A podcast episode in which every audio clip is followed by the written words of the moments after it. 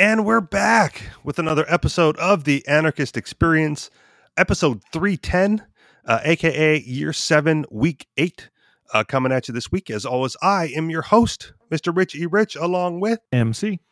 And we're doing this at an odd time again, so no call in numbers this week. Uh, what is going on with you this week, MC? Uh, not a whole lot. I, I bought an MR2 from the 80s. This is not your first, though, right? Because I No, remember. my fourth MR2. Okay, but not even like the not even that's a lifetime's worth. This is the most recent one, but I remember you having one like a few years ago. Mhm. Yeah. Okay. Yeah, yeah. So the last one I had was actually completely modified. It had a, a V6 in it. This new one's got a just it's all stock. Um, it runs great, but I think one of the parts that makes it fast um, or faster uh, is not working. So I get like 25 horsepower less than I'm supposed to get. But other than that, it's a great looking car. It's fun to drive around. Um, but yeah, I just like the way they look. Right. Do you do you still have the other one from a few years ago, or did you sell that one? No, I sold it. Okay. So this is like the replacement for that. Like you bought it, you sold it, and now you're like, ah, I need another. M- I need another MR2 again. Yeah, I go through phases every once in a while. I just I just have to have an MR2. So I- you know, Yeah. actually, I might keep this one for like two months and then resell it. Okay. And I'm in I'm in Hawaii, so it, uh, there's uh, a lot of people that are interested in MR2s. Uh, there used to be quite a big following for MR2s here. One one time there was there was a like MR2 club or something, Nice. and there was 30 MR2s driving down the road, and it's like it was like a parade of MR2s. And That is cool. Them. That And is I- cool. I, had a I had a 86 Camaro at the time, and and I was following him. I was like, "Oh my gosh, you guys are so awesome!" And then they were just like, "Huh? Who is this white dude? Why is he following us?" that kind of reminds me of like the Louis C.K. bit where he sees the dude like wearing the the, the rock band shirt, and he's like, "Hey, mm-hmm. you with the rock band? You with the rock band?" And then fucking, he wasn't wearing the shirt. He was like, he was wearing a different shirt that day, so we, we couldn't even make that connection. like, hey, look, MR two guys. Oh, like mm, fucking Camaro, dude, man, get out of here. yeah. So one of the interesting things that happened, uh, jumping topics here. One of the interesting things that happened on social media, um, like a friend on Facebook. Like I don't know the guy personally. He's like one of the Mises guys, I guess. Um, had a great idea for a podcast, and it was basically like this show, down to the name and down to the, you know the original concept of the show. Okay, well, have him join. Uh, yeah, we could. Yeah, we absolutely could. Um, but our, you know, our, our mutual friend, you remember Josh? I'll just say Josh. I don't want to give out too much information about him. Like, also pointed out, I was like, oh yeah, some buddies of mine have been doing that for like fucking seven years now. And so I jumped into one of the groups, like, yeah, here you go, dude. Here's the link. Like, you know, well, welcome to get behind the curve, man. So yeah. So if you know, if you hear another voice on this show in the future, it's because he reached out uh, to me or I reached out to him, one or the other, and you know, we'll roll him into the fold, I guess. I think I Right on. even plugged it like, yeah, we've been doing it for like seven years, bro. And we've been on like LRN for most of that. So catch up, you know. I like I like your enthusiasm, uh, but we're already doing it. So we'll see. Uh, I just want to share that because I thought it was funny. Like I don't, you know, I didn't think that this show um, was an original idea at the time. Um, even to the point where, if you remember, like early in the early days, there was like a YouTube channel called the Anarchist Experience, and we reached out to that guy because he hadn't put up a YouTube video in quite a while under that banner. Like, hey, we're we're kind of stealing it, you know. If you want to do something with it, like here we are. And we kept going, and he basically moved on to you know bigger and better things, I guess, because he hasn't done anything with the YouTube channel uh, in even longer time now. Um, but glad people are thinking about it. And because this is a Mises dude, right? I almost feel like he might have a better shot with this, right? He's got like a bigger built-in audience than than we do, and maybe could actually convince statists to call in and get made fun of. Right? That was that was supposed to be the whole fun of this show. Was like, you morons, you call in, tell us what your favorite government program is, and then we tell you why you're an, an idiot. And people were, I guess, people were not idiots because they were too smart uh, to call in here just to get berated by us. But better luck to him. Uh, you know, again, as an anarchist show, right? There's no real copyright uh, on this at all. He could absolutely take the name, take the idea, run with it, and you know, do better, perhaps. I mean, we'd still be the original, the second original, the original podcast, not a YouTube channel, but yeah, we'll see. I like I like that people are thinking like us. I guess is the the, the crux of my point here. Um, but that's it. Shall we do headlines? It's We it's should. It's a weird hour, and we're I'm just woo. All right, headlines. I'm gonna read through them all this time because I didn't actually like parse this out for what would be good. Uh, headline: Texas launches Operation Lone Star, sending National Guard and state troopers to secure the border after Biden opened floodgates. Uh, headline: So is Joe Biden a Nazi too? Headline: Eight and ten year old escorted home by firefighters after neighbors reported unsupervised kids. Uh, headline Capitalism as a Religion and the Myth of Capitalist Nature. Uh, headline Nine signs that pieces are being moved into place for a major Middle East war. Uh, headline, or is it Elon? Oh, man. Elon Musk and other billionaire welfare cases. Headline Why a Green New Deal is more expensive than Joe Biden realizes. Uh, headline The New Normal, Phase 2. Uh, headline The Rights of the Naturally Immune. Uh, headline Biden's rescue plan will sick the IRS on anyone who earns $600 in the gig economy.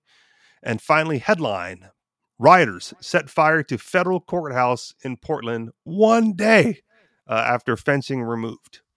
Uh, so, any place in particular you want to start this week, MC? Um, that's a, a a really good list. If you want to know what's going on, I think uh, all of these are kind of important. Um, I don't really have a, a top pick out of any of them. All right. Um, I kind of want to hear about. Well, I mean, some of these are are just uh, what do you call it? Like uh, gimmies. Like they're they're they're obvious. Like the one about the ten year old. Like I I haven't read the article. I've heard about it, but um, it's like not much needs to be said about it. It's just it's just people being overly uh, cautious about kids and to the point where they take their rights away. You know, so um, I don't know. Do you have a favorite on the list? Well, I, I let's start with this one. I don't know if I'd call it my favorite, but it's the one that has, uh, I guess, the most widespread ramifications. Uh, nine signs that pieces are being moved into place for a major Middle East war.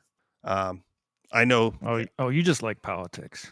Well, I like following politics. I don't like participating in politics.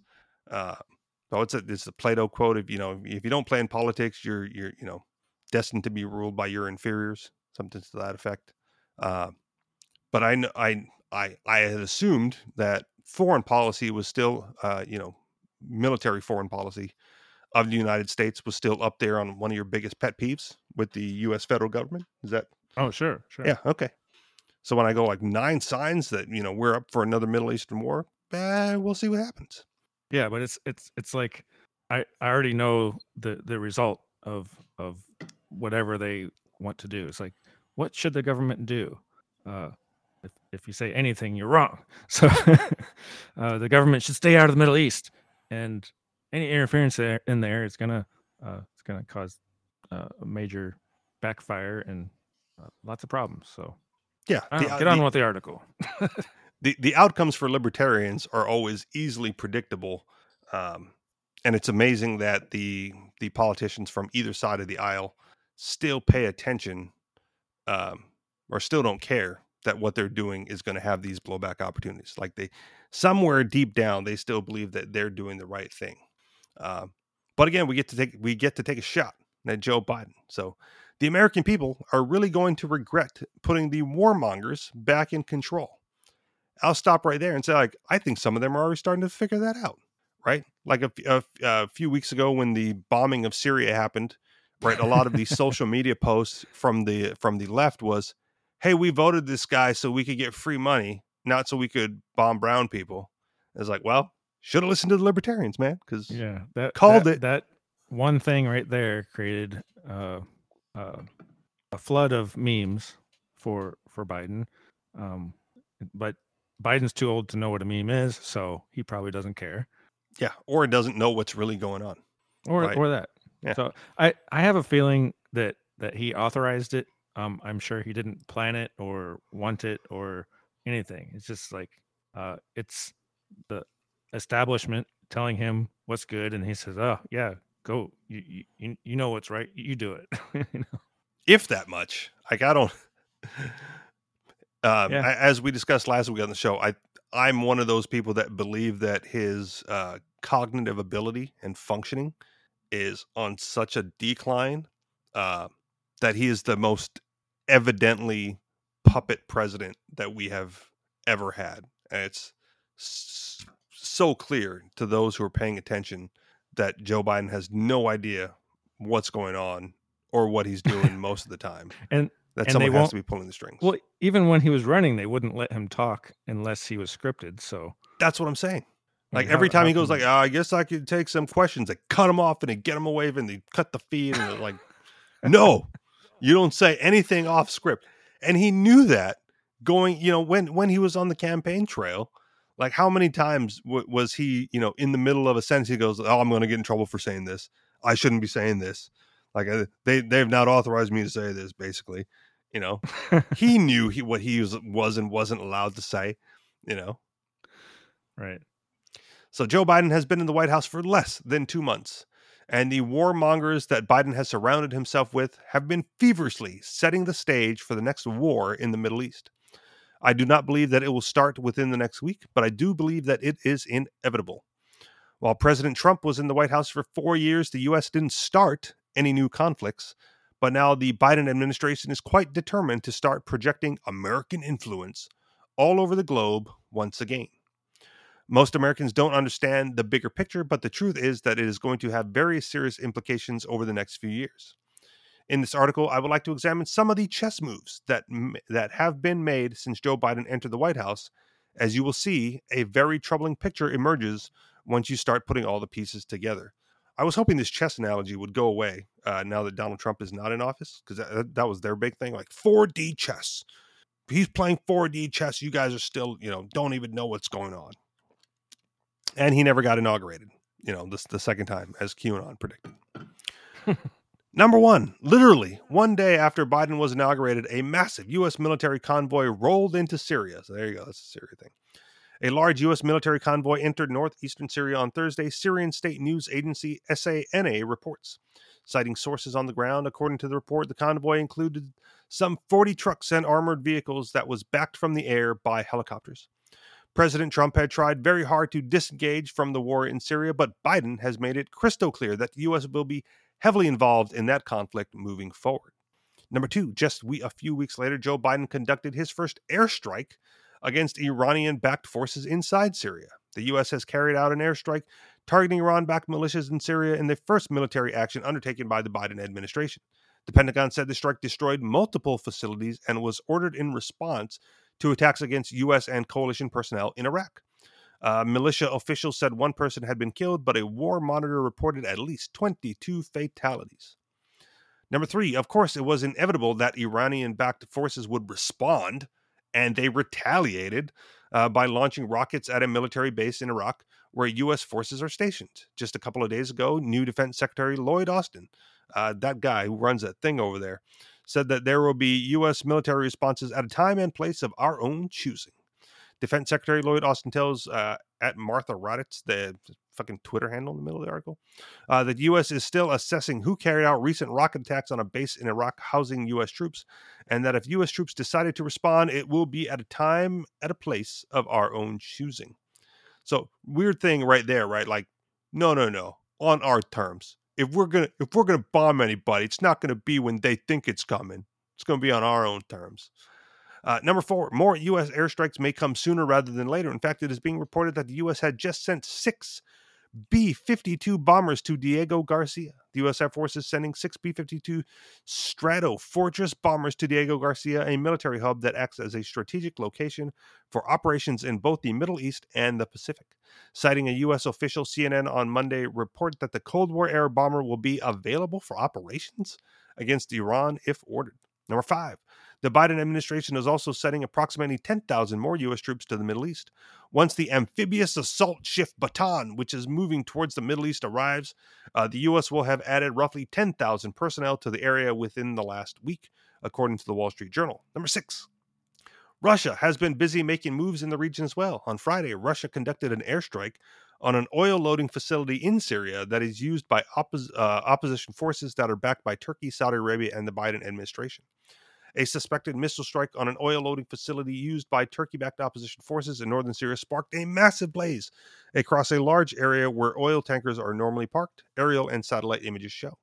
Syrian opposition groups and at least one war monitor blamed Russia for the strike Friday night near the towns of Jarablus and Al Bab, uh, near the border with Turkey. In a report, the Syrian Observatory for Human Rights, based in Britain, said Russian warships in the Mediterranean had fired three missiles that struck prim- primitive oil refineries and tanker trucks in the region. Number seven, meanwhile, Israel continues to hit strategically important targets inside Syria on a regular basis. The following comes from a news report that was published in late February. Syrian air defenses were activated in the capital Damascus and its southern suburbs Sunday night to repel an Israeli missile attack, state media reported. There was no word on casualties. State TV quoted an unnamed military official as saying that most of the Israeli missiles were shot down before reaching their targets near Damascus. Number eight, Israel in particular, excuse me, Israel is particularly interested in keeping Iran from developing nuclear weapons. In an interview with Fox News, Israeli Defense Minister Benny Gantz just stated that Israel is ready to attack Iran without any U.S. help. Uh, the Israeli military is updating plans to strike Iranian nuclear uh, sites and is prepared to act independently, Israeli Defense Minister Benny Gantz told Fox News. Israel had identified numerous targets inside Iran that would hurt its ability to develop a nuclear bomb in the world st- if the world stops them before it's very much good but if not we must stand independently and we must defend ourselves by ourselves gantz said in his first sit-down interview with an american outlet Number nine, during a phone call last Thursday between Kamala Harris and Benjamin Netanyahu, the Israeli prime minister made it exceedingly clear that his nation is ready to do whatever it takes to prevent the Iranians from developing their own nukes.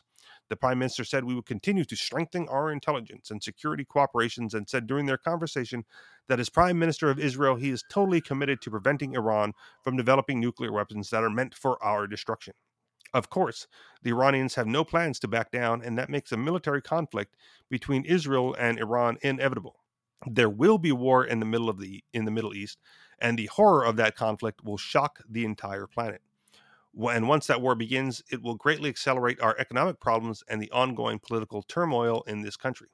So enjoy the, this brief period of relative stability while you can, because our world is about to start changing in a dramatic way. Uh, so, as you said, MC, uh, nothing really new here for, for, libertarians and those of us who you know pay a little bit of attention to what's going on. Um, why does the why do you think U.S. politicians insist on aiding Israel? Um, and do you find it interesting at all that Israel is not even asking for that aid anymore at this point? I don't know. All right, because they, they they get enough money from us that they can do things uh, on their own uh, and and pretend that the U.S. isn't helping them. Okay, that's fair. Uh, but it also seems like at this point, if they're like, "Well, we could do this on our own," uh, maybe the, the U.S. financial aid ceases. Right? Maybe it's maybe it's time we can stop, uh, or the U.S. federal government can stop uh, aiding uh, Israel in these matters. If you know, if they're at least not even going to be grateful uh, for the help that they're receiving, or at least acknowledge the help that they're receiving. Like, oh, we'll do this on our own. Uh, let's see how well you do. No? Yeah, maybe. I don't know. All right. I'm just going to keep reading. Uh, headline Texas launches Operation Lone Star, sending National Guard and state troopers to secure border after Biden opens floodgates. Uh, Texas Governor Greg Abbott is taking border security into his own hands, sending National Guard troops and state police to combat drugs and people smuggling as Biden administration policies spur a surge in illegal immigration. The new Operation Lone Star initiative will send ground, air, marine, and tactical security assets to high threat areas of the state's borders with Mexico to stop cartels and other smugglers from bringing drugs and illegal aliens into Texas. Abbott announced the strategy late on Saturday, one day after former President Donald Trump blasted President Joe Biden for creating a spiraling tsunami at the border that is getting worse by the minute. Uh, the crisis at our southern border continues to escalate because of Biden administration policies that refuse to secure the border and invite illegal immigration, Abbott said. Texas supports legal immigration, but will not be an accomplice to the open borders policy that cause rather than prevent a humanitarian crisis in our state and endanger the lives of Texans. We will surge the resources and law enforcement personnel needed to confront the crisis. More than 100 illegal aliens who have been released by the Biden administration into Texas since j- late January have tested positive for COVID 19. A spokesman for the border city of Brownsville told local Fox News affiliate KFOX on Thursday. The positivity rate for migrants tested at Brownsville's main bus station after they're dropped off their Border Patrol agents is 6.3%. Those who test positive are advised to self quarantine, but the city has no authority to stop these people from traveling anywhere they want in the U.S. The surge in illegal border crossings has been especially acute among minors. Axios reported on Thursday that the average of 321 unaccompanied children a day were transferred by the Border Patrol to the U.S. Department of Health and Human Service custody in the last week of February, up from 47 in early January before Biden took office. Despite being embroiled in energy and water crises brought on by winter storms that caused power plants and pipes to freeze, Abbott has found time to clash with Biden. Abbott announced last Tuesday that he's ending a mask mandate and other COVID 19 restrictions in Texas, prompting Biden to say the last thing we need is Neanderthal thinking. Uh, end of the article. So, what is interesting to me about this um, is whereas federal immigration standards may say that the, the border is open, uh, why doesn't Texas have the power to close off their own state borders? Your thoughts? you tell me. I don't know.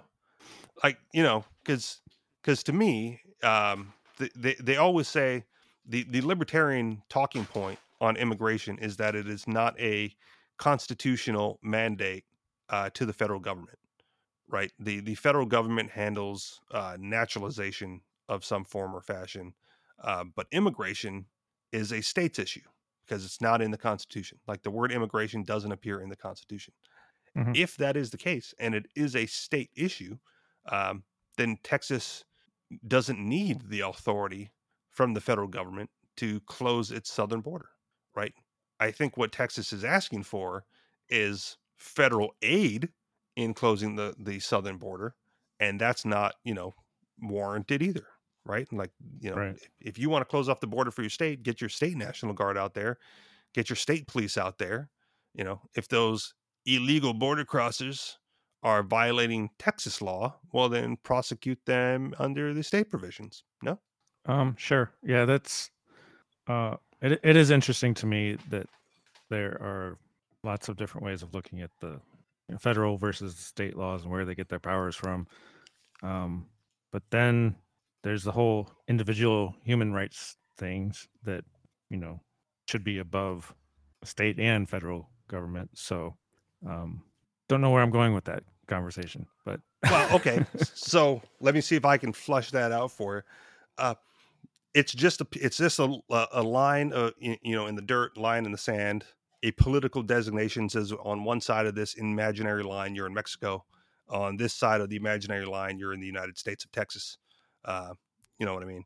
And free people should be able to cross that imaginary line unmolested and freely, right? And so if you go to a individual human rights level, uh, border crossing is not that big of a deal. It becomes a big deal because it is a political issue right? There's nothing inherently wrong with someone coming over from Mexico, crossing that line into the United States at all, right? They'll take our jobs. Yeah, they might take some jobs, right? They're not going to take all the jobs. Uh, they're probably not even going to take the jobs that you want to begin with. Um, so that's not, you know, that should not be a concern.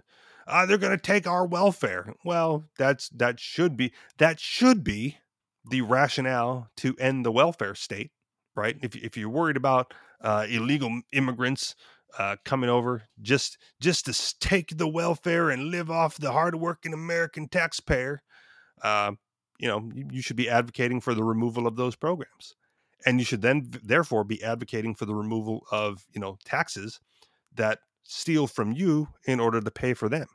Uh, but it's not their fault. You shouldn't be holding the immigrant responsible for the shit policies of your country or state right? Ah, they're going to be bringing disease. Well, that may be true as well, but if we're if you're you know solely focused on COVID nineteen, uh, it's not like it's not already here, right? It's not it's, not like they're bring, they're bringing you know the, the death cough with them. Um, the death cough exists. It's already you know it's already well spread out through the United States and in a lot of places places are opening back up, so you can't really you know hold that against them. Uh, they're bringing in criminals. Uh, yeah, well, they might be. You know, I'm I'm sure some of the people that cross the border, um, if even if you eliminate the fact that the border crossing itself is uh, illegal politically, right, or you know by by decree, uh, they haven't violated anyone's rights. They haven't deprived anyone of life, liberty, or property uh, just by crossing over the border. So it's hard to to label them a criminal yet.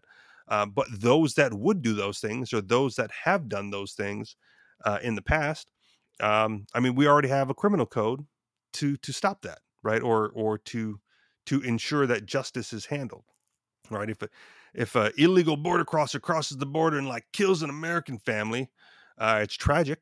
Um, but it's not like American families or American criminals don't kill American families on a, you know, I, I would say regular basis, right? And and we have a criminal justice system in place for that. So the fact of where they came from shouldn't matter too much. It's not like it's not like Texas or the United States lives in perfect harmony with each other and all of their neighbors and this is, you know, just a peaceful existence, you know, uh, disrupted by the marauding Mexican bandits coming over the border. Like, no, there's there's there's violence, there's conflict all over the country. You know, regardless of where the where the origin of those uh, those committing those acts are.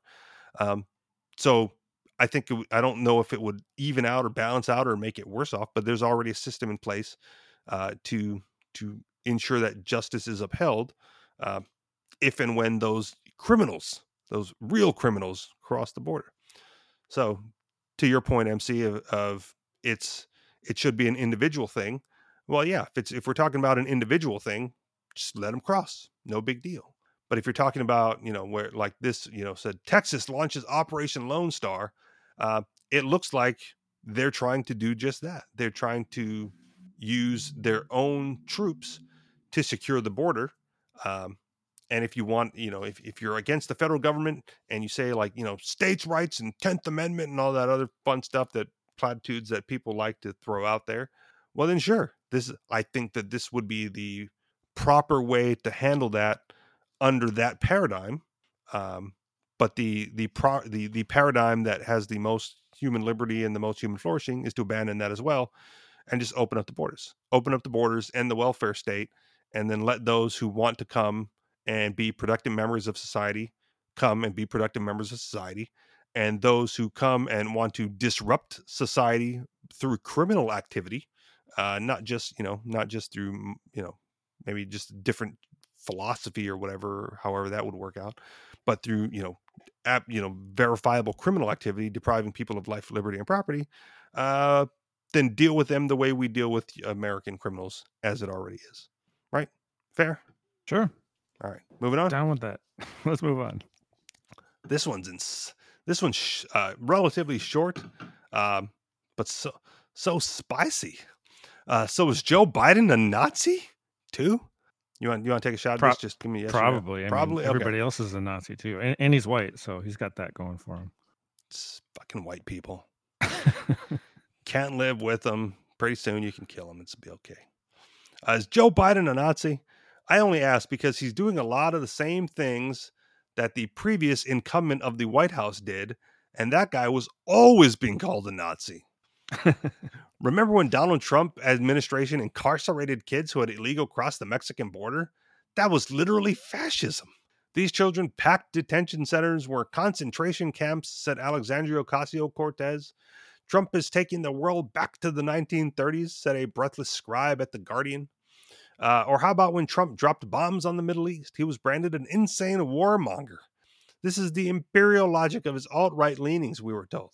As for the administration's targeting of Iranian forces, in particular Iran's top military commander, uh, Qasem Soleimani, killed by an American bomb in January of last year, that was held up by some leftists and liberals as proof of just how deranged Trumpism had become. World hashtag World War III trended on Twitter. Could tensions between the U.S. and Iran spark World War III? asked one headline. Trump was always either embodying the evils of the Second World War or propelling humanity into a third. As for his bully boy tactics with the press, for journalists in particular, this was technicolor evidence of his fascistic tendencies. Trump's mockery of CNN and the New York Times, whom he frequently wrote off as fake news, was straight out of the 1930s Germany, apparently. If someone can dig out footage of German journalists questioning and ridiculing the Fuhrer to his face in daily press conferences, I'd love to see that. Trump's war of the words against fake news, his niggling desire to punish and censor the press for allegedly promoting misinformation, made him literally Hitler. Hitler also used the ideas of the Lügenpresse, fake news, to attack journalists. Uh, Yale professor Timothy, Timothy Snyder solemnly informed us. And now, well, now Biden and some of his top advisors and supporters are doing all of the above caging kids from Mexico, bombing the Middle East, depend- demanding that fake news media be reined in. But apparently, it isn't fascism anymore. It's normal politics, it's sensible policy. Isn't that amazing that policies can switch from being literal Nazism to being standard American government actions depending on the name and party of the person signing them off? Yes, the Biden administration really is doing all of the above. Unaccompanied youths who cross the border from Mexico are being incarcerated. Kids aged 13 to 17 are being banged up. Towards the end of February, the Biden administration reopened detention centers for immigration kids in both Texas and Florida. Kids in cages, I hear you ask? Of course not. These are now youths in overflow facilities. That's the language being used. Out has gone CNN's hand wringing over kids in cages and those staged photos of AOC weeping outside concentration camps, and those broadsheets editorials about how putting child migrants into camps had echoes of the 1930s, etc., etc. Now, all the talk of is of overflow facilities designed to assist unaccompanied young arrivals. You couldn't make this stuff up. Uh, Democrat New York Mayor Bill de Blasio described the Homestead facility uh, in Florida as a prison camp where the Trump administration was putting unaccompanied youths in there. He hasn't said a word since the same facility was reopened by the Biden administration for the same purpose. It's almost as if he doesn't actually have any principles. No way. And go ahead. No principles? a politician with no principles? Imagine that. I think Biden's got no brain too, though. So I, I, I'm telling you. And don't fall for the claims made by self styled fact checkers, those modern day monks who fancy that they are the guardians of the truth, who insist that there is a massive difference between what Trump did at the border and what Biden is doing. The Trump administration separated kids from their parents as well as incarcerating unaccompanied kids, whereas the Biden administration lot are only doing the latter. So shut up. That's their message. This is so unconvincing. The unhinged 1930 exploding fury over the Trump administration antics at the border was not only about family separations, it was also about the very act of incarcerating young people. It was about the prison camps themselves, as de Blasio, AOC, and thousands of weeping journalists referred to them. And now these same people are saying nothing or nodding off along with the idea that it's fine to put children in overflow facilities. Those are the facts. Last week, Biden bombed Iranian backed forces in Syria. At least 22 people were killed. World War III? Nope. This was a nice military attack, one of those decent democratic ones.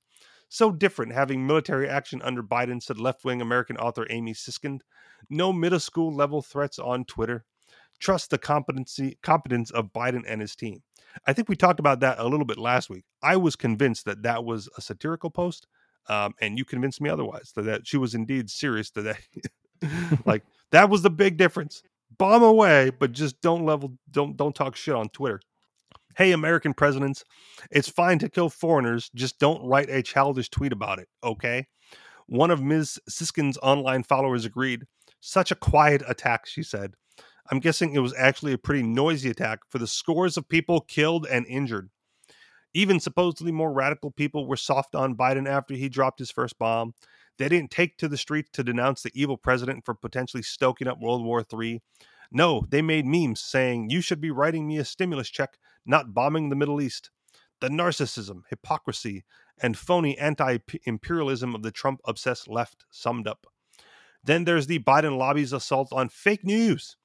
They are literally doing this, waging a war of words against the lying press or the Lügenpresse, one might say, and no one is kicking up a fuss. AOC says Congress must rein in media outlets that spew disinformation and misinformation. That's an overeducated person's way of saying fake news. Last week, two top Democrats, Anna Eshoo and Jerry McInerney, McInerney uh, wrote to all the major cable companies demanding to know there were why they are hosting such filthy, lying news outlets as Fox News. These people make Trump look like a rank amateur when it comes to reprimanding the press. Sure, he might have barked insults at CNN correspondents and tweeted abuse about the mainstream media, but some Democrats seem determined to cancel what they view as fake news to have these alleged lowlifes taken off the airwaves. And yet it's getting predictably low. I know. There's been no pushback, no talk of the 1930s, no Timothy Snyder column about Hitler. When Trump slams fake media, it's fascism. When Democrats do it, it's fine. This is the Orwellian duplicity of the world we live in now. Political language, Orwell said, can be twisted to make lies sound truthful and murder respectable. And so it is that the kids in cages are now youths in overflow facilities, and bombs are now quiet and competent rather than reckless and dangerous. And what was denounced as a fascistic attack on the free press when Trump was doing it is repackaged as a necessary reining in of misinformation. Now that Democrats are doing it, reality is putty to the new elites, something they must mold to their own taste and interest. Their self serving dishonesty and self aggrandizing propaganda must not go unchallenged. In answer to the question posed at the start of this article, no, of course, Joe Biden is not a Nazi. Oh, but neither was Trump. those of us, those of us oh, who geez. take a grown-up approach to politics, know that it is wrong to brand everything as fascism. We also know that it is wrong to abuse language and truth in order to depict yourself as the good guy, even when you're doing exactly what the bad guy did. Yeah, little disappointing there because hey, why not call him a Nazi? Um, well, if they weren't hypocritical, they wouldn't be anything. So, so, um, where do I want to go with this? On, I was on Free Talk Live last Sunday, and I can't even remember if it was last Sunday or the Sunday. I think it was last Sunday. Um, and a caller called in, um, and and basically was lamenting about the fact that um, talk radio seemed to skew to the right, right, and and I would attribute a lot of that, you know, to the influence of Rush Limbaugh. Um, say what you want about him personally, now that he's dead.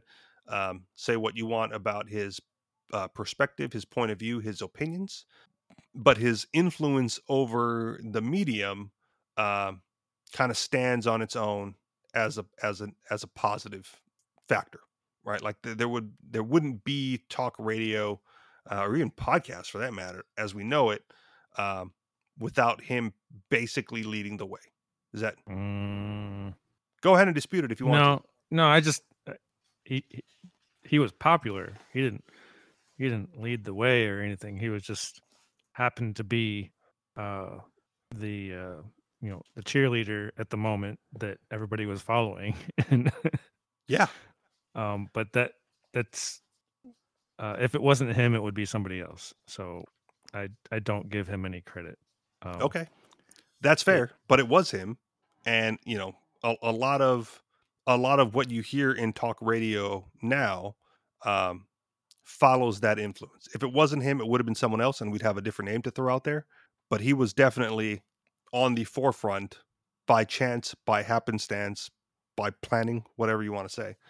Um, but the the the dichotomy is that a lot of talk radio tends to skew conservative because of that Limbaugh influence, right? And a lot of the mainstream cable news tends to stream liberal or left.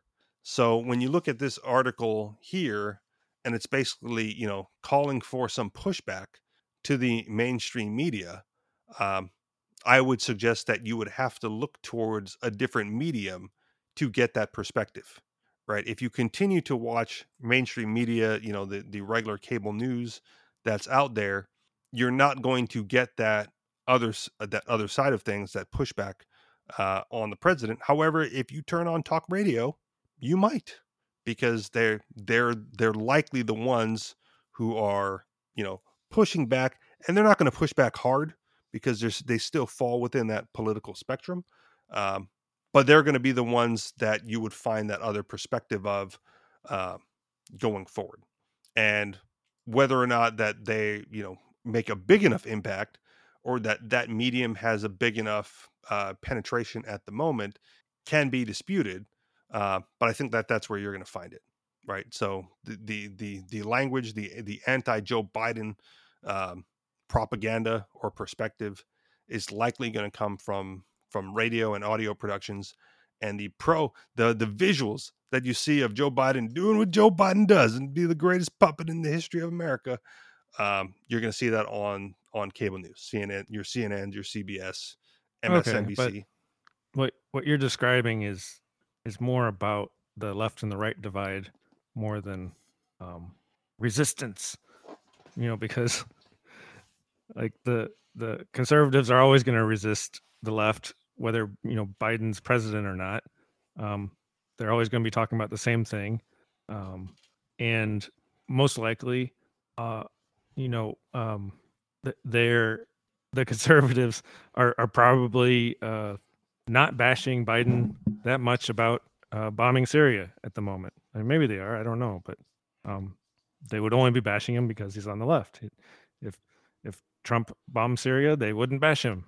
Right, but that's what I'm saying is that's where you get the pushback, right? If if you yeah, if you're looking for people speaking out against Joe Biden, um, you're not going to find it on the, on cable news. You're going to find it on talk radio. And, right, but it's just the normal divide. It's the same as always. It's not like I mean yeah. everybody already knows that, so it's like. Uh, well, I don't uh, see. That's the thing. I don't know if everybody knows that because I think generationally, uh, the the younger generations favor a more visual medium and therefore are more likely to watch, you know, TV or YouTube. Yeah, uh, and and they're also more likely to be liberals too. Right. But part of part of that is its own vicious cycle, right? They're mm-hmm. they're more likely to be because they that's the their medium of choice and that medium of choice reinforces that perspective. So they're insul- they're insulated from they're insulated from outside perspectives even yeah. through and the then, educational system. and then they get and then once they get outside of that their perspective the liberal perspective that they uh, assume is everything and they, they find a new perspective and it's the conservatives it's it's not any better than the liberal perspective. I'm not saying it's just another it's just another different one. And so you get in, into that same divide. You get you know liberals and conservatives and uh, it's it's very it's very stable in, in my opinion. It's like um, we had a, a, you know libertarians had a, a, little bit of growth uh, you know we got up to maybe 2% uh, voting with the uh, uh, jo jorgensen? not Jo jorgensen the one before him gary Her. johnson? Gary johnson yeah gary johnson that was probably the peak of the libertarian growth and uh and now we're back to you know hardcore um you know left or rightism again well, and I, again, part of that is because Jo Jorgensen was not a great candidate. Well, well, sure, I I understand that, but um, the the uh, the medium of exchange hasn't made anything better or worse in, in a long time. It's the situation normal. Okay, so what? How would libertarians then uh, affect that? Like, what's the what's the oh, next oh, I, medium that they should I, be getting? If into? I had if I had the answer, I, I would have done it already. But uh, I think what made the the biggest difference was the internet and memes and pointing out hypocrisy at the at both sides, and that's pretty much all you can do to you know wake people up. But do you think that's going to be effective uh, with the Joe Biden presidency or going forward into the next election cycle? Like, are are libertarian well, I mean, memes going to like carry the day? Um, I mean, any anybody wanting to bash Biden for any reason, you know, whether they're they're uh, libertarian or conservative uh, is is going to be able to easily point out hypocrisy, and so that's that's a good thing. Um, but you know, most people are still going to follow that left or right paradigm. So yeah, and I I know for me, depending depending on which side is in charge, right, is kind of like where I get the message. I don't, I don't want to follow um, the the medium of the message that's in alignment with the president, right, or or those in power, right? I I want to hear from So you- those when who are adverse. when. Trump is in office, you're you're more likely to watch mainstream stuff. Uh, uh, I mean TV stuff, and then when Biden's in office, you're more likely to listen to conservative stuff. I would generally say that um, the the problem the problem with doing it when Trump was in office uh, is it was so clearly anti-Trump, and a lot of what the claims that were being made were so easily falsifiable. Like it wasn't even a good place to start there. Like I, Oh yeah, it was, it was a it was a big joke. But so what you're saying is that the talk radio bashing Biden, at least they're more realistic. I, I think they're more realistic. I think they they come from a more factual place. Like Mm-hmm. Biden is such a gaff machine that it doesn't take much to like catch him saying I- something dumb. I had a few people uh, remark about while the election for president was going on that day, the day of, that the the information if if you were watching both Fox and CNN or MSNBC or any of the other ones at the same time, they said, you know, Fox is presenting the information as just information and not with a whole lot of bias or anything. It's just just, just is what it is. And and CNN was and, and MSNBC and all the rest were doing the same thing that they always do. And so uh, one of them was watchable and one of and, and the rest weren't, you know. Right. And and that's why Um, during the during the Trump administration, it, it kind of it was difficult for me to like go down that route. Like when George Bush, uh, George W. Bush was president, I watched more CNN. Like I don't watch a lot of cable news, but when I did, when I had to like pick when the big event was coming up, I put that on because that's the opposing perspective that I wanted to see. Um, with Trump, I you know it was too unbearable uh, and too anti personality Right. um, to get any any possible information from it. And maybe that was Trump's influence, you know, by calling it all fake news. Um, but I, re- I honestly, I feel like they lived up to it. Right? They, he Oh, said yeah. this is fake news, and they went, "Of course we are." they doubled down, of course. Yes, and they, and they even got caught for it doing it many times, you know, Project Veritas or whatever else, and, right. and they just kept doing it. Well, I mean, that's I mean that's just became what they do. That's that was their way to make money and sell commercials, I guess. and and so we'll see if you know if uh, if a Republican ever gets elected president again, if they'll go back to you know a factual uh, tearing down of the Republican in charge, or if they'll continue on with this uh, propaganda what I think what I think will happen is that the and it'll be hard hard to prove, or maybe it'll be really easy to prove, but uh, won't be able to do anything about it. Um, is that's that we'll, we'll get a uh, uh, the old style conservative back in that isn't really a conservative and that's controlled by the establishment, and it, it, it'll be you know it's like Biden's the worst puppet we've ever had. right? Can barely form his own sentences, but um yeah, they'll they'll want somebody that is a total puppet that is easy to control and and that's that'll be the new re- Republican guy that that gets gets picked next time. Um I'll be interested to see. Like I'm, I, I called this from the beginning. Uh, you know, Trump runs again, um, and he didn't get convicted during the impeachment thing, so he's like he's still eligible. Um, I don't know. I don't know what I would expect from the Republican side of things if not Trump. Um, like I don't know who the standout at this point would be. Like who's who's the Republican that could you know be the the hard nosed conservative to go up against puppet Joe Biden, right? Is there is there a, is there anyone right now leading that pack in your mind, like even a name that jumps off the page? no, I I don't want to speculate. And Sure, I mean that's fair, but I, but I I'm I'm just saying that that the next person they want will be uh as as as boring uh as as Biden, you know. okay, I don't know. I, th- I think they got I think they got to roll it with Trump one more time, just to just to bring some excitement. No, I mean, I, i if it's up to Trump, yeah, he's going to run again. oh yeah, but and I hope he does. Like that'll, woo, that'll that'll be so much fucking fun. It's like you know, But not to me, because- Because I know Trump doesn't really have any principles, and if he does, he doesn't have any way to implement them. So, uh, I, me me politically, I just want to see. I I do want to see things change. Um, sometimes even for the worse, like uh, in Hawaii, they just raised income tax five percent. Oh, good luck with that. And I, and I think it's hilarious, you know, because all the people struggling to get by here, the ones that are actually making an income, that are dependent on income, those are the ones getting hurt the most. The people yep. who are already rich and have property in Hawaii, um, they're not getting hurt at all. Yeah, and and and at the beginning of covid we kind of called that too right like the state is not going to go without their funds they will find a way to get it from you you know they, they will raise taxes somewhere wherever they can to make up whatever shortfall they experienced in 2020 yeah well i mean they, they could raise property taxes but yeah they but don't because they're all rich yeah they, they own the property yeah they're not they're not going to raise property on themselves what rich people pay more taxes no forget it yeah.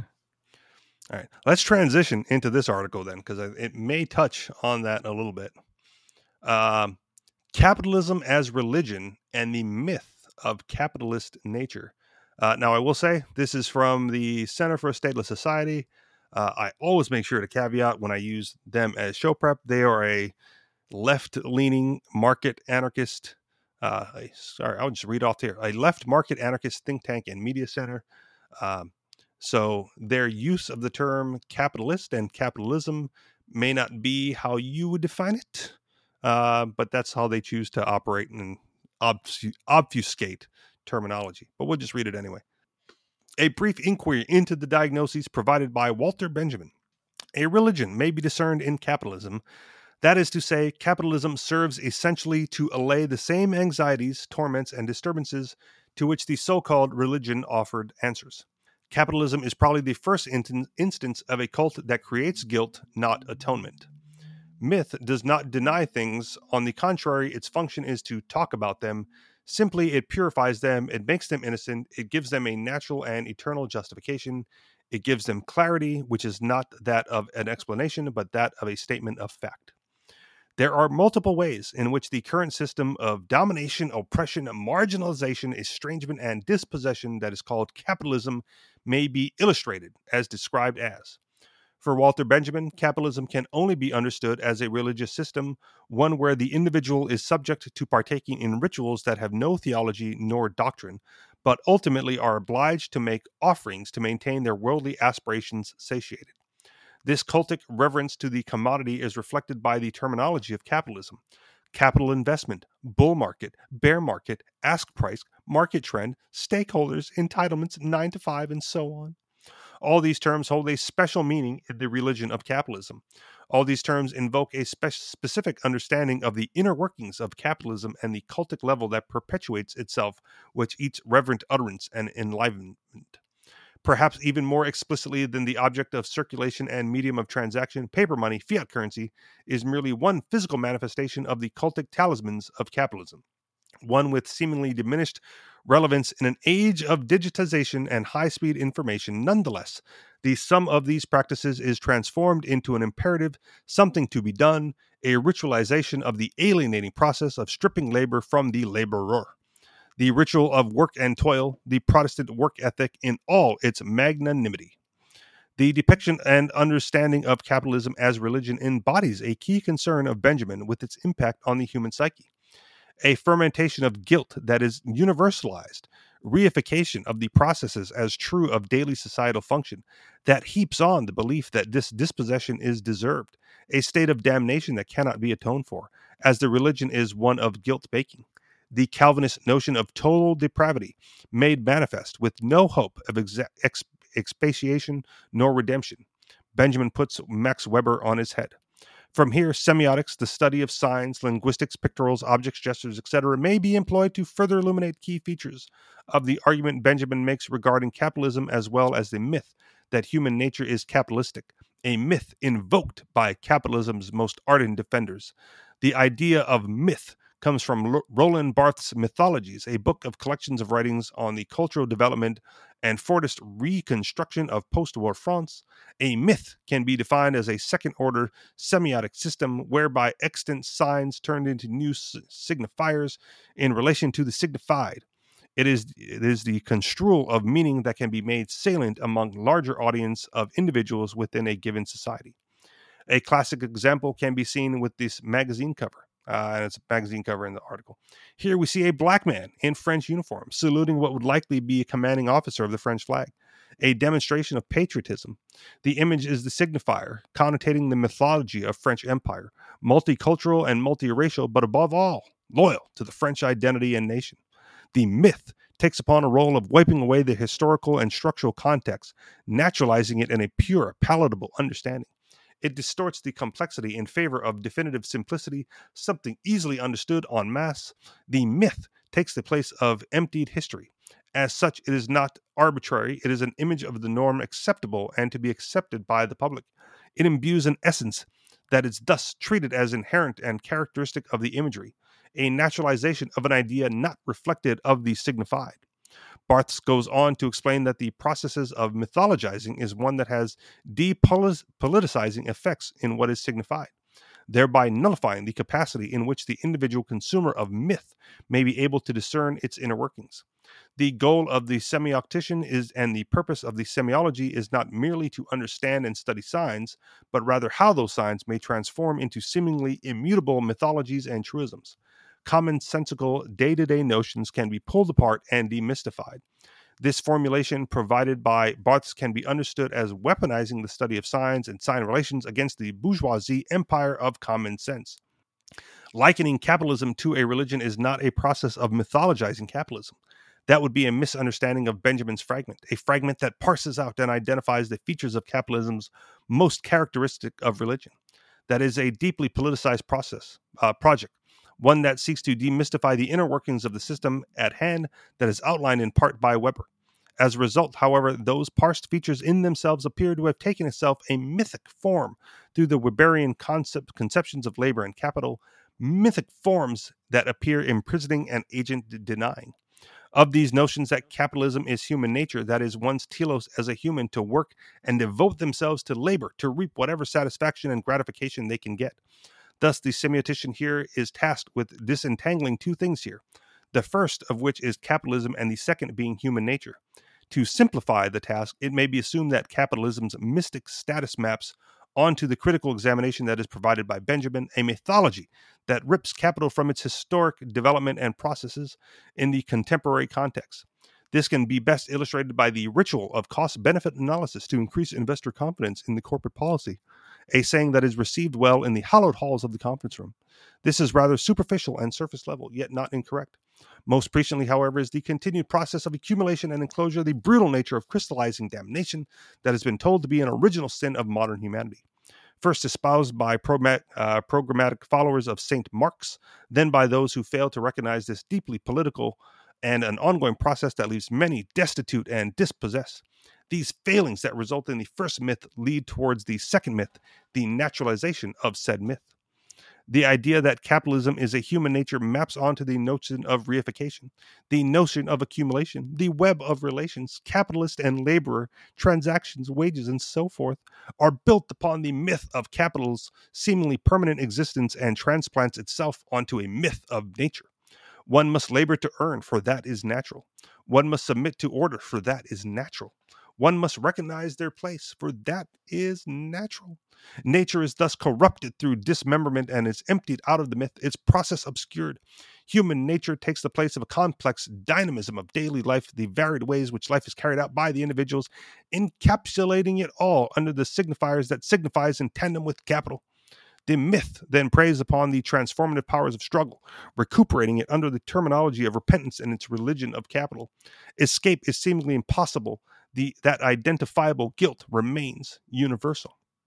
To that end, identifying capitalism as religion must not be taken lightly. It is, as stated before, a diagnosis of the condition human society persists with that sought to parse out the ritualistic mechanisms within it. A diagnosis, however, is useless if there is no cure.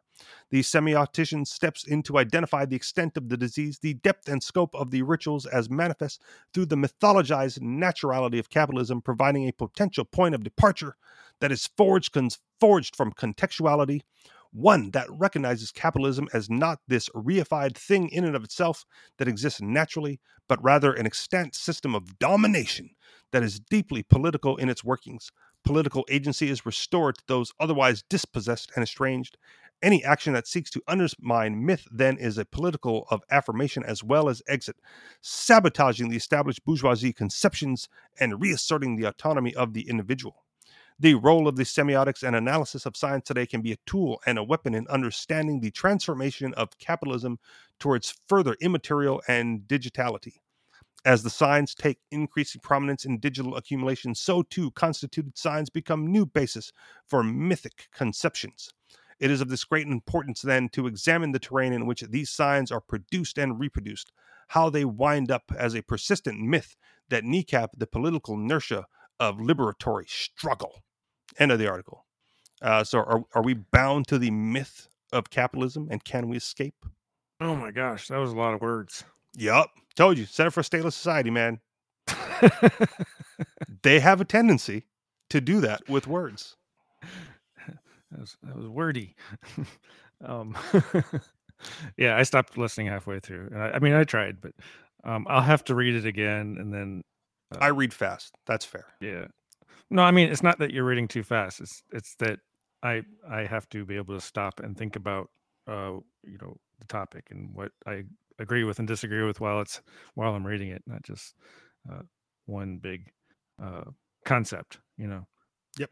Um, yeah. I mean, I love talking about even the word capitalism uh, and how it gets uh, abused and yeah. misused and all that stuff. Um, well, with without so, understanding their terminology in here, do you generally believe that capitalism is a concept that can be escaped from in your own definition of it? Um, or is it just you know like i would say is just how things would be uh absent interference from an external source yeah that's that's a tough one and that's so yeah i'd have to i'd have to renegotiate in my brain what does capitalism mean to me and okay so and and redefine everything and then and then say does, is what they're talking about uh you know fit that um but i don't know you tell me uh how, is is what, what was the question about even capitalism uh, being? Can you escape capitalism? Well, okay. So as, my my gen, my takeaway from the article is that capitalism, as it relates to religion, is a mythology, right? And and, and once you parse out the mythological elements, you can remove yourself from the constraints of the myth, right? Um, I was at I was at dinner I was at dinner Tuesday night, uh, and there was a group of us, and I'll try to make this brief because we're kind of pushing the end of the show anyway. Um, and one of you know we had the the whole like uh, hyphenated anarchism conversation, right? He's like, why are all these anarchists like taking over with the, the black and yellow? I go, those are the ANCAPs, dude. He goes, why would they do that? Like, they're they're trying, you know, and and he refused to hyphenate, right? Like, you know, he he behaved as an anarcho capitalist would, like a lot of his beliefs uh, fall in line with the anarcho capitalist, which is why when he surrounds himself with other ANCAPs, uh, the use of the term anarchist is perfectly acceptable, right? Mm-hmm. He's like, I hang out with anarchists. Well, he's hanging out with ANCAPs. Uh, he just doesn't like the hyphenation. Uh, I jokingly said, well, his new hyphenation is like incognito ANCAP, right? He's like, he's double hyphen now uh, because he refuses, he refuses the terminology, but will behave as such. Um, well, I mean, if if if he fully understands anarchism, then he he well, according to the, what we do, then then he is right. So understood. And so what I what I told him was depending on the crowd I'm in, right? In in a in a crowd of normies and muggles, I'm a libertarian. Right? In a room full of libertarians, I'm an anarchist. Right? In a room full of anarchists, I have to hyphenate to an ANCAP to differentiate my my version of anarchism from those of the communists.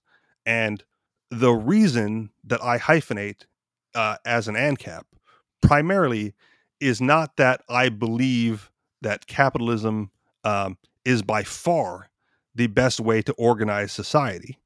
Um, I do agree with that. However, my belief is that uh, a society absent a state will organize itself as such, right? Like, I believe that capitalism will persist absent a state. I don't believe communism will persist absent a state, socialism, you know, whatever, uh, syndicalism or whatever, uh, because I won't participate in that. Right, like you've already like your your whole society revolves around uh, absolute compliance by all members, and I just won't be a part. So it it, it will not exist uh, with me around it. Um, so when the when they say like capitalism is is as a religion or as a myth, I go, well, I don't think you can escape from that because I believe that absent all of those things, capitalism itself, the voluntary exchange of goods and services, you know, without state incursion, um, is the the persisting factor that that travels through all human trade. Yeah, I don't know. I I think statism also exists uh, absent of any. Uh, I don't know. it higher may. power, I guess. well, because the, I mean, the idea may persist, but what what makes true statism possible, right, is that mythological belief that some people are your betters. And I do think over time that people can be swayed away from that belief, right? And state actions be delegitimized. Um, you know, and, and it's one reasons why I supported, you know, the the the uh, Chop and Chaz, right? Because at least in their own little autonomous zone, right, there were there was no pretense of legitimacy of their authority over anything that went on, right? It it removed that completely from the equation. And I think over time we can remove that from greater society, right? That pretense of authority that is imbued upon the state, uh, at which point all that is left, right, is the voluntary exchange of goods, services, and ideas that I would consider to be capitalistic in nature. I don't know. I think I think there was plenty of dictators at the Chaz Chop. Right, but the, they did not have um, the authority imbued upon them by those that Yeah. they were dictating over. Yeah, not yet. Understood. but yeah, They- they- but that's that- that's kind of my point. Is that you know, if you take everything away, capitalism, statism, and plop it down, like what forms? Well, I think both form. okay, fair. Final thoughts? No, that's all. All right, that'll do it for us then. You guys know where to find us. Anarchistexperience.com on Telegram, t.me slash anarchistexperience or t.me slash the anarchist experience. And if you would like to contribute to this show financially, you can do so through Patreon, patreon.com slash the anarchist experience. Thank you very much for listening. I'll talk to you all next week. Peace.